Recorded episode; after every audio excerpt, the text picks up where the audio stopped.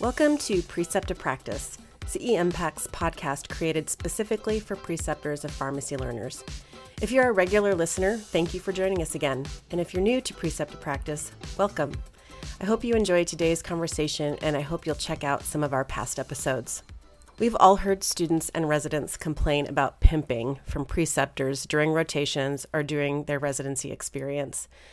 Pimping has really given a bad name to what can truly be a very effective teaching strategy when it's done right. Socratic questioning. This week I'm speaking with Lindsay Davis of Midwestern University Glendale and Kevin Carrasco, a preceptor who has jumped on the Socratic questioning bandwagon after experiencing what a difference it has made in his effectiveness as a preceptor.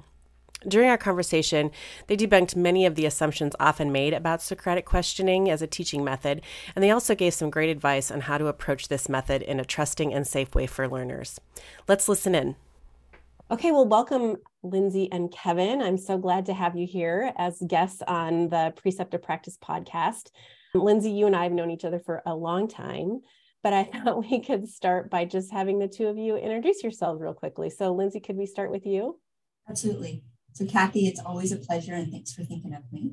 So, my name is Lindsay Davis. I'm a pharmacist by trade, and I am currently an employee of Pfizer in field medical and the cardiovascular metabolism space. But I've kept some of my ties to Midwestern University College of Pharmacy, where I've spent the last 12 years and the learning and growing and falling in love with education and precepting and connecting in that space. And so that's what brings me uh, here today is through that legacy of the different things that we've worked on and I'll do a brief introduction to Kevin and then let him fill in the blanks.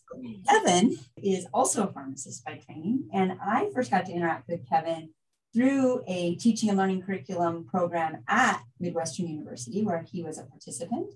And he has continued on as a preceptor. As a matter of fact, has earned himself a very well deserved preceptor of the year from Midwestern students as an honor for the work that he's done. And he has been investing in himself and in his students the use of the Socratic method uh, which is why I wanted to invite him to join in our discussion. Kevin, what would you add to your background and what would you like everyone to know about you? Uh, I think number one, you did a fantastic job of honoring me and making me look so shiny. But uh, yeah, it's been a pleasure. I, I, I, met you through the clinician educator program at Midwestern, and uh, it's been a pleasure educating uh, the future of our profession and precepting students at my site. Um, I'm currently working at Banner University Medical Center, downtown Phoenix, as an emergency medicine pharmacist. And uh, really, you've been an inspiration to keep me passionate about teaching. And I feel honored to have been invited on this podcast. Thank you very much. Awesome. Kevin, we're really excited to have you. I was I was thrilled to know that there's somebody out there who has embraced this concept of Socratic questioning and I know there's many others like you, but I'm really excited to talk with you on a practical level about how it's impacted your your practice and how you precept students. So, thanks for being here. My pleasure. So, we're talking today about the Socratic method. And um, Lindsay, I know that you've been a proponent of this teaching strategy for, for many, many years and been teaching a lot of students over the years. So, just briefly, could you give us um, a description of what is the Socratic method in plain language? The most simple way I could describe the Socratic method is it's a way to use questions purposefully to ensure understanding, to explore thinking, and to fill in gaps of knowledge. Awesome. Kevin, would you add anything to that description? I mean, it pretty much echoes what Lindsay just said, but I'll give my own stab at it. So um, I think the Socratic method is a way that we as teachers and preceptors can engage in a structured and meaningful discussion with our learners, usually about a particular topic or problem. And uh, like Lindsay said, we're allowed to probe them with a series of questions to find out what they know. And I like to keep in mind that the ultimate goal is to help them construct their knowledge from the ground up. Yeah, awesome. That's a great, I think that's a great description. You two make a great team. Um, Kevin, how about we start with you? If you could just tell me a little bit about how you learned about the Socratic method. I know that Lindsay mentioned that you had participated in the clinician, educators program at Midwestern initially. Um, how you learned about the method and what inspired you to employ it in your precepting practice. Oh, that's a great question. So sorry to steal your thunder, Lindsay, but um, I was actually first introduced to the Socratic method by my law and ethics professor during my first year in pharmacy school at Touro University up in Northern California. And uh, being on the receiving end of the Socratic method in a classroom setting Uh, I have to admit, it was a bit intimidating, um, mainly for the fear of answering questions incorrectly in a classroom full of my peers. So that was kind of my very first introduction to the Socratic method and kind of how I first discovered it. But my interest in the Socratic method was later revitalized by Dr. Lindsay Davis when I was enrolled in her clinician educators program at Midwestern University in Glendale, Arizona. At that time, I was already precepting learners, and I was able to appreciate how it can be applied to precepting APPE students in a more personalized learning environment. So um, by you know engaging with Lindsay and, and through this program, uh, I had also discovered that she had previously recorded another short podcast titled Five Key Concepts to Consider When Implementing the Socratic Dialogue in Your Precepting Practice. And when I listened to this, it was pretty much instrumental in setting, setting me up to start exploring the use of Socratic dialogue with my learners. So that's kind of my whole background to it yeah and it's I, I can understand you know you're relating back to your days as a student because there's nothing pharmacy students hate more than to be wrong especially in front of their peers right? Exactly. so, yeah so i know there's some pieces of this that make it a little bit scary for students. Lindsay you know socratic questioning sort of has a you know it has a mixed reputation i think. There's you know some I think mm-hmm. students, you know, can struggle with it and struggle up, uh, over what the intention of it is and how, you know, sometimes how it's used. How would you distinguish Socratic questioning from just asking questions? So it's a great question, and it has to do twofold. What's the intent of the questioner asking the questions? And also, are you using questions to tie together to get to a certain end point? And that endpoint could be discrete, like, for instance, I want you to understand how calcium channel blockers could lead to peripheral edema, or it could be something globally. I want you to have a better appreciation of how others might view this situation differently, even though there's no right or wrong answer to how you land. It's just to explore and, and, and uh, the robustness of your appreciation of what's happening. So, the twofold piece to that intent if Socratic questioning is being used as it's intended and designed to be a perfect element, it is not what is otherwise known as pimping. And pimping is this concept, which Socratic questioning is not, but pimping is the concept that you are going, someone, it's a hierarchical structure where someone at a higher level is going to be peppering the learner or the other individual with questions until they falter or feel discouraged or it's very clear that they're not as knowledgeable as someone else. So the funny way I always say that is Socrates was not a pimp. And that mm-hmm. was not the intention of the Socratic dialogue as we've come to understand it through um, history and reading about um, the methods um, that he portrayed. Right. The next piece about asking questions with purpose means that you're trying to get at something bigger than just seeing if someone knows the right answer. It's more about having good reasoning for why you think the way you do and thinking about something from multiple perspectives. And it brings in the elements of critical thinking and bias and character and uh, an appreciation of context.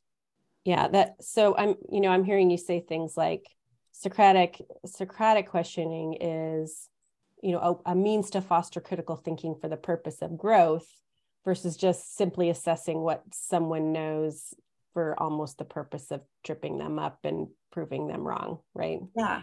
yeah. And it's more beyond the spot check of do you know the rate at which you can infuse potassium in a peripheral line? For instance, I kind of made that up out of thin air.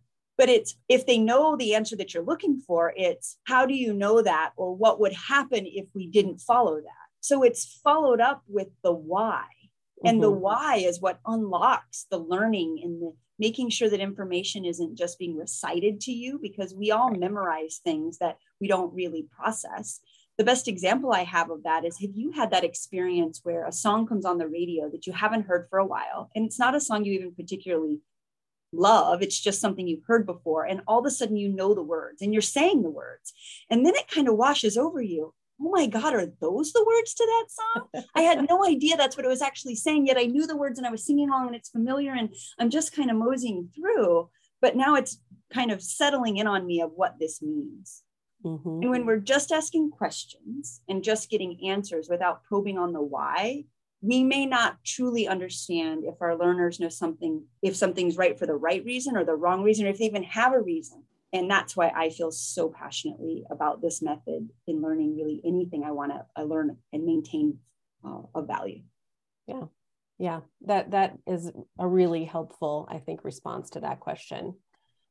Kevin, let's let's talk a little bit more about some of the practical aspects of, of implementation. So can you talk a little bit about how use of the Socratic method has directly impacted your precepting? I'd be happy to. And just to kind of echo off what Lindsay was saying on that previous question, I too agree that the Socratic questioning helps learners more or less understand the why as opposed to just knowing the what. And so that kind of just rolls into your question and you know what ways has the Socratic method helped impact my precepting? And you know anyone who's listening to this who's currently or going to be a preceptor, you're going to encounter different learners that are at different levels of knowledge. Um, and you know some are you know rock stars and superstars. Some you may feel you're going to struggle with them throughout the whole rotation. And so with the Socratic method, um, when I'm using it with my learners, is I just feel like it helps me unburden myself that I need to teach them everything that I think they mm. need to know. Um, so number one, it just it just kind of gives me a breath of fresh air that I could use it to start at whatever level they're at. And once again, with the ultimate goal is that I'm going to construct some type of growth in this learner. So, and then by engaging in this dialogue, it helps, it's allowed me to um, build trusting relationships with my learners in a way note that I, I think they want to feel in a safe learning environment with me.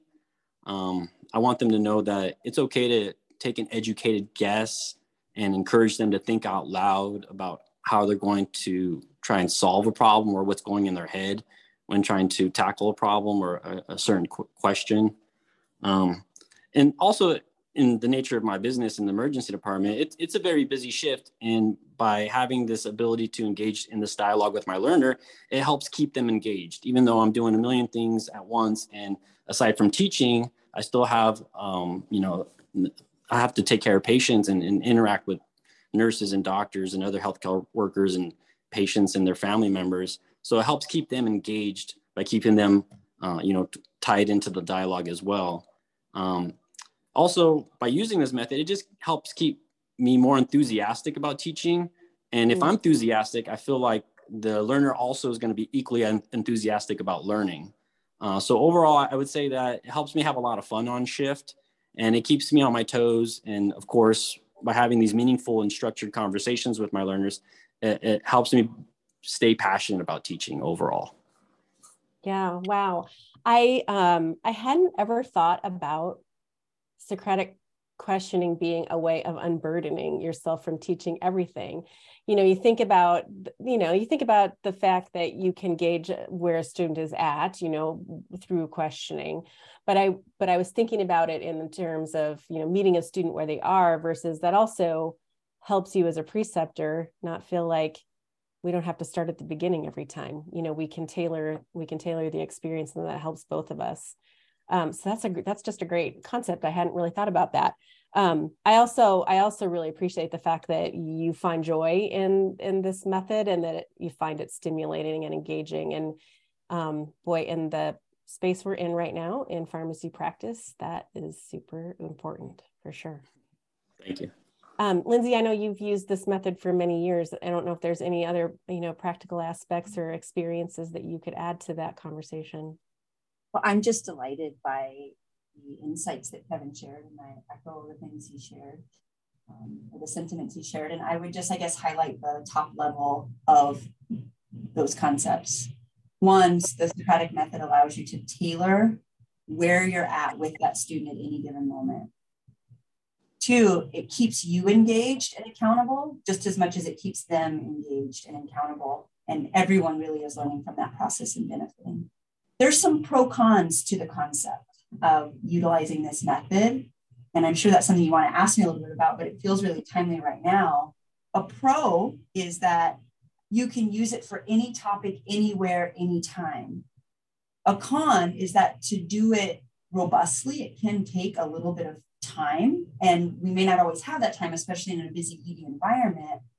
But I guess the counterpoint to that is, is if you have a good relation, working relationship with your learner and they know about this method, you can have ongoing dialogues that don't have to be on the same topic all in one finite piece of time. You could say, let me ask you this question now. What are your thoughts? Let me do a follow-up question. Go on about your business, come back and continue that discussion because we're ready to, to engage in that way. And what a beautiful way to set up that it takes, if you do it really well, it can pull the student out of that mindset that they always have to, they're always worried about the next right answer instead of saying, I want to continue to ga- engage in that discussion. Mm-hmm. And the last piece I would say that I'm so glad that Kevin brought up is this concept of the messaging we send our pharmacy students, especially, is don't just guess, never guess. We tell them never guess, never guess. It's patient care. And they confuse when the never guessing is. It's true, you never guess at the bedside when telling the patient exactly what's going on or telling the provider of what you would do or making a recommendation. But when you're in that learning space with your preceptor, that is absolutely the time to explore and make educated guesses and to move a concept along or say, you know, I'm really not sure. I'm thinking this, but I'm thinking that can't quite be right because of this. But I also think it has something to do with this other thing. Can you help me make those connections? Mm-hmm. That is the beautiful way to quote unquote guess, but to use the Socratic method to as a structure to have those conversations that really move our thinking along. Yeah, thank you for that. Yeah. yeah, never guess except when you should be guessing. or it's okay to except guess. when it's okay. Yeah, yeah it's okay to guess. so Kevin alluded to this a little bit when he was talking, um, Lindsay, about you know making creating a trusting relationship with students so that you know this this method can be used successfully. Um, but certainly some students you know are going to find it a little bit threatening. So I'd like to hear from from both of you on you know what kind of what strategies can you recommend for creating a safe environment where students you know can explore this without feeling like they're they're failing or struggling? I love the question and it's so important and it's easier said than done. And it requires an emotional investment in your learner and attunement to how you think they're feeling and validating their emotions beginning with day one and not forgetting about that as they continue to be vulnerable and as they work so hard to meet your expectations, right? Sometimes we underestimate how much, at the end of the day, our learners just want us to think that they're great and be able to showcase to us how amazing they are, even though we're giving them opportunities to do exactly what they need to do, which is fail forward. And so it's this real strange environment in that space. I'm not always successful in bringing a student along to feel comfortable. And so I can't say that I have this all worked out. Some of the things that I try to do is say to a student, I'll never ask you to do something that I'm not willing to do myself. And part of that is I'm willing to be vulnerable with you. And I also want to maximize all of the time we have together. In my case, the rotations I've serviced have been six weeks in duration, which sounds long until you get in the middle of it and then it flies by. The days are long but the weeks are short. And i say i want to soak you up and i want you to get every inch of ground that we can make when we do this together. I try to help the students realize that at the end of the day if they have learned something that sticks with them in the long term and they've learned a way of thinking that they are going to be so much better off than if they had had simple superficial right answers and not been able to move forward. And so it's just this continual cycle of this. Another thing i try to do is find a mechanism to model what success looks like in a socratic discussion that doesn't involve them. And so ways that i've done that is i've had recorded videos of me working with other students or i have readings from um, that they can look into so that they can learn and experience the uncomfort of it at a distance and then see the end input and recognize wow there was value of that at the end. So if i can get to the end of that i can see what success might look like and why i might want to make myself vulnerable in this space. Kevin what would what would you add to that? Do you have any um, any any strategies or tips or you know just personal experiences where you've either failed or succeeded at creating that interesting environment? Oh well, yeah. N- number one, I'm probably gonna steal what Lindsay just said to my students and tell them that I'm, I'm willing to be vulnerable with you. So kind of set that stage that you know and build that that trusting environment right off the bat. But kind of my approach to setting them up for the you know Socratic method is to you know it's very important to just set the expectations from the very beginning. And for me, ideally, this this occurs on day one, the first time I, encounter them, and definitely during our orientation um, you know, I'll usually say something like, I'm going to ask you a lot of questions on this rotation because I think that's a great way to learn. Uh, don't worry if you don't know any of the answers because that's the way you're going to learn. And, you know, just telling them like that's what it's going to look like, like kind of what Lindsay says is just kind of setting up the expectation. And then um, also Lindsay, she, you know, she's kind of like my mentor when it comes to using this Socratic method. And she's done some previous work on this topic. And correct me if I'm wrong, but I think some of this information will be attached to the show notes afterwards.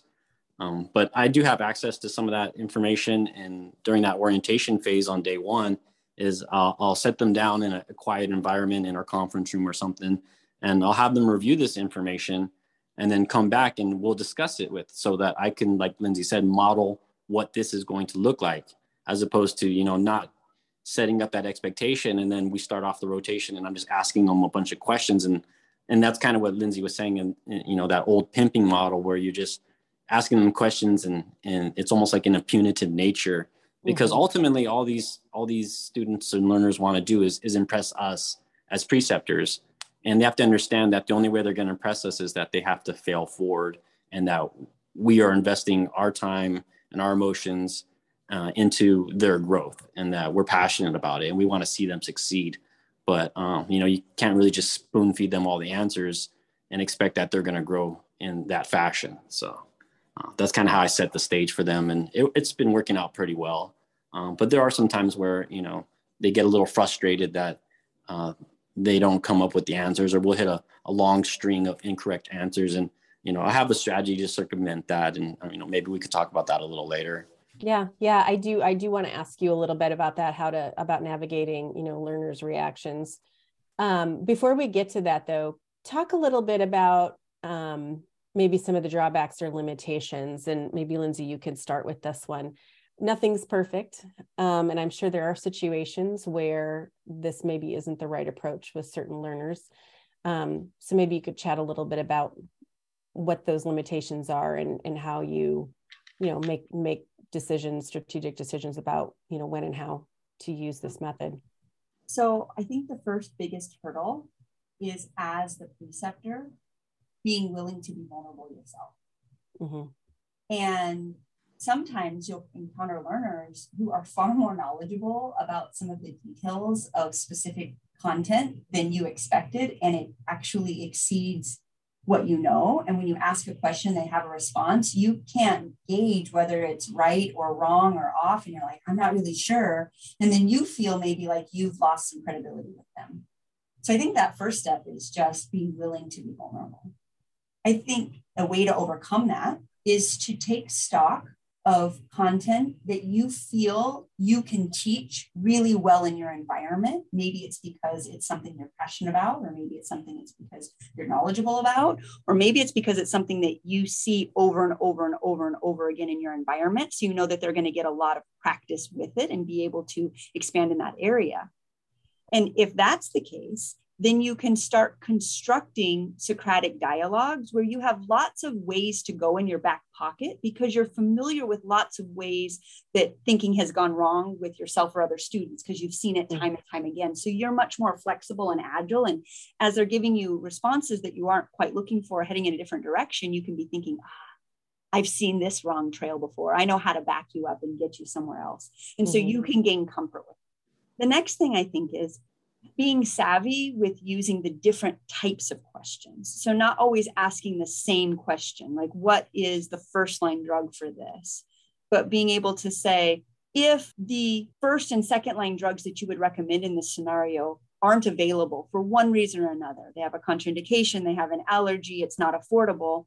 What is going to be your approach at finding um, evidence to support a third or fourth line therapy? And getting the student to just think outside of, of the box in terms of looking for that multiple choice answer and everything because mm-hmm. unfortunately the education system has done that to our learners. They've taken so many more multiple choice questions than anything else that they have this fixed set in their mind that there is only one answer or there's one best answer. And in healthcare really that isn't isn't the way it is. So being able to have questions in your mind that you can ask of just tell me more about what you're thinking about that or tell me what's your biggest criticism about your own recommendation there and having things that you can move into the discussion that really makes it feel that you're trying to help them think versus trying to always have their knowledge on display Kevin, anything to add there? I mean, drawbacks or limitations or, you know, particular challenges that you've seen when using the Socratic method? Yeah, I could definitely speak to this. Uh, you know, like you guys said, n- nothing's perfect, but I, I do feel value in using this method to help these learners, you know, construct some growth in their learning processes. And kind of the biggest limitation I, I encounter with it is, you know, both parties may become frustrated when you know we just hit a lot of questions that just don't seem to be right or that we're going down the wrong path and uh, I, I, mainly attribute this to um, maybe the learner um, doesn't have the right background information or understanding on a particular topic or a certain case scenario um, so when i just realized we're hitting that that wall um, i'll just call like a, a, top, a soft timeout and convey some vulnerability, like Lindsay said, and say, hey, you know what? maybe it's not you. It, it, might be me. Maybe it's me who's not asking the right questions. So once again, it just says, hey, we're in this together. And mm-hmm. so, kind of a way to circumvent that is I'll open the floor to the learner and ask them a very open question like, tell me everything you know about a particular disease state or this problem. So now this kind of gives them the floor, the space to which they can kind of once again try to impress us because you know that's what they want to do, and they'll just you know start telling me everything they know, and this allows them to build that framework that lets me sit back and listen to them, and then I kind of know okay, I know what they know now, and I know where I want to go with them, and so now that I have all the pieces to the puzzle, we can put it together and try to achieve something that we both feel is beneficial. Uh, so that's kind of my way when you know we're frustrated over you know we're not really getting to where we want to go or we're losing traction. And uh, by opening up this dialogue for them just to spill everything they know about whatever the topic is it ultimately does two things.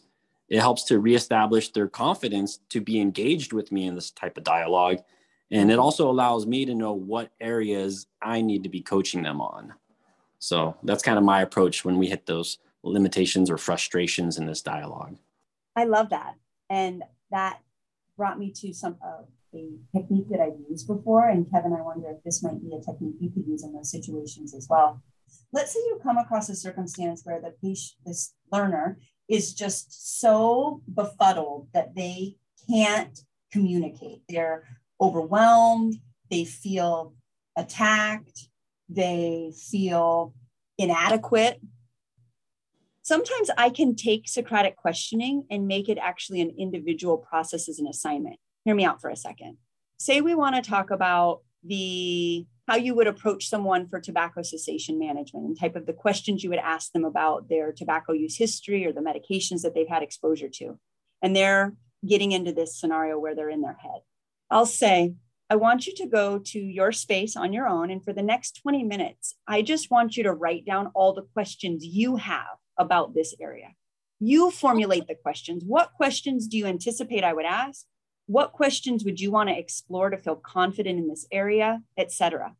And then when they come back to this list of questions, it does a lot of things. First of all, it's put them in the space where they're starting to ask why, what, how, how does this fit? They ask one question, recognize, oh, that links to another question. And they've started building that process on their own. Second is it really gives me a time that I can now assess the learner based on the type of questions they're asking. If they're asking really superficial questions, I know that they're not at the sophistication level yet I'm looking for. If they're starting to ask about nuance, I'm like, wow, they really do have a lot of thoughts about it. Maybe I need to approach this differently or prepare them perhaps to say, you know, three days from now, when we have some set aside time for topic discussion, I want you to think about how you would actually answer these so that you're prepared for a discussion so we can have a, a fruitful discussion moving forward. So um, that's one one thing I've used when we've kind of come overwhelmed at a standstill, frustrated. But I feel like I don't want to just let this go completely. I want to make sure we get a good lesson out of this, but I've got to break it up. Yeah, and I think too, Lindsay, sometimes just their own social anxiety or you know whatever's happening in their head that day can come across as lack of knowledge, and you know the strategy that you're laying out would help uncover. Do we really have that you know are we really lacking knowledge or you know is there something else happening here? And how do mm-hmm. we how do we get to that? So yeah that's a great suggestion let's talk a little bit about how you you know this is this is certainly an art i think probably more than a science. I, it feels that way to me. Um, so how do you both take sort of a lifelong learning approach to this and you know reflect on these socratic interactions with students and you know how do you use those interactions to you know continue to refine the craft? Um, lindsay why don't so you get us started I, uh, will try to be simple about this but i use two methods first i ask for feedback from the learners both immediately after a particularly difficult or particularly successful socratic dialogue and I asked towards the end of the rotation when they've had more time to kind of see the progress of their learning and ask, you know, thinking about day one, and we had these discussions to the, the ones in the last few days, how do you feel about this dialogue to get a pulse on them? And the next thing that I do is I consistently reflect. So when I have those times in transition in my day in the car or walk into the bathroom, even, and I have a couple of seconds, I replay discussions and I think, did I get at what I was trying to? was I too aggressive, too easy? Was I um, really leading them to a place that was fruitful, or did I kind of take that tangentially? How could I have in, uh, entered in that discussion better? How could I have made sure that they understand contextually um, why this information would even be useful to explore in such a deep manner? And so it's this constant dialogue I have with myself in reflection. Mm-hmm. So asking mm-hmm. for feedback and then reflecting. Kevin, what would you add to that uh, based on your own experience? Yeah, I can't agree more with what Lindsay said. Probably self reflection is the greatest tool we have to become better at using the Socratic method. Um, I tend to reuse and, and recycle certain questions that have worked well with other previous learners, especially when I have um, a syllabus that, you know, we're going to go over certain topics. Uh, I've been down this road before with students, and depending on what school of pharmacy they come from, I kind of know some of their didactic background. And so it just kind of helps make a, a a smooth conversation and identify kind of those gaps in knowledge that will help me bridge them. Um, and sometimes, you know, it, it's a trial and error process. So if I ask certain questions that frequently seem to come off a little awkward or lead to misunderstandings or some confusion, you know, I'll, I'll reflect on it and either abandon it or try reframing it. And with the help of the students, you know, I'll ask them like, okay, I might have asked that kind of kind of weird or, or maybe didn't understand what I was asking, how could I have asked that better to kind of get at the meat of what you have already just discovered in front of me? And so they'll, they'll help me, you know, and mm-hmm. then I'll try to use that again and, and make it more second nature to me. And uh, also I, I, try to sample from, you know, people that I regard as master educators. Uh, luckily for me, there's a, a, lot of people in an academic environment uh, that are passionate about teaching. And so I try to mimic some of their approach to teaching and questioning and see what works with me. Um, and with practice, I, I, feel like I've gotten better at it. And now I'm, I'm kind of still continually developing my own style to it. And the more I do it, it just seems to become almost like second nature to me. Mm-hmm. And I'm, I'm starting to realize that I don't only just apply it with pharmacy learners, but I'm also doing it with some other healthcare workers that I interact with. Because ultimately, it's really just a form of communication to help construct some understanding or some piece of knowledge that can stick and then be applied later. Mm-hmm. Um, so, you know, for example, sometimes these dialogues can be short, like as if we're doing a, a, quick debriefing after a patient case, or if we're just walking the hallway and we're talking about something. You know, I'm, I'm feel like I'm continuously engaged in some type of Socratic, Socratic dialogue with my learners, and uh, they could also be, you know, a little bit more lengthier, lengthier, if uh, we had a, a, a preset sit down topic discussion. So you know, it's very versatile to me. Mm-hmm. And then, um, I mean, just as like a, a tip or, or a suggestion, I would say that I usually try to start each dialogue with the finish line already in my mind. Mm-hmm. Um, there might just be one pearl or one pitfall that I want the learner to walk away with. And we're going to have to work together to draw out this roadmap. And once eventually, this is going to allow us to cross that finish line. And then once we get there, I just stop talking and I have them reflect on that one thing we discovered and then give it time to sink in and mm-hmm. solidify. You know, I just don't want to water down that one thing I want them to walk away with. That's a great strategy because I think it would be tempting to just keep going and continue on, right? Um, but then p- potentially lose the the impact of what it is you were trying to achieve with that interaction. So I also appreciated Kevin. I think your reference, you know, and, and Lindsay, you reference this too, but asking for feedback from the students on, you know, how how could I have worded that question differently, or you know, what would have made more sense to you? And I, I would think that that also contributes to that atmosphere of trust that you're trying to achieve when you're treating them in that collegial way. Well, as we wrap up here, um, I'd, I'd love to have some pearls or, you know, last bits of advice for preceptors who want to start using the Socratic method, but who might be feeling a little apprehensive or nervous. Is there a way to kind of dip your toe in the water and, um, you know, and see how things go and, you know, adjust accordingly versus dive in? Yeah, I have one. Okay. And that is if you have a very salient topic that you want to arrive at, tell the learner up front, like pull back the curtain on what you're trying to achieve. So, for instance, in uh, my prior heart failure clinic, we were doing a lot of work with ARNI therapy or sacubitril valsartan in the heart, failure um, space. And so I really wanted the learners to recognize that the risk of angioedema really comes from the sacubitril and not from the valsartan. And so I would say up front, sacubitril valsartan has a risk of angioedema that's driven mainly by the sacubitril component. And I want you to understand why that is, and perhaps why we might, if we didn't otherwise know that, guess it was the valsartan component, and then go into asking. So we're starting with the right answer. And that just goes to show this isn't about arriving at a right answer per se, it's about reasoning and making sure you understand the why. And then letting the discussion evolve from there and see how that goes. Yeah, love that approach. You know, starting with the end in mind, but really just giving them the end. and then and then really focusing on the journey. Yeah. Yeah, Kevin, what about from your perspective? Um, you know, any any tips that you would offer for preceptors who are just becoming engaged with this method? Yeah, if, if we have time, I'll, I'll say a few things because there's just so much to talk about it. And I mean, I've I've fallen on my face so many times using this method, and you know, it's my own personal growth by continuing to use it, and now it's, it's about you know valuable tool in my tool bag when it comes to engaging with learners and precepting them, and and really it, it it's about assuming that we're not so much their teacher, but more so assuming the role of their coach and kind of when you get that, when you wrap your head around that, I think it makes things a lot easier.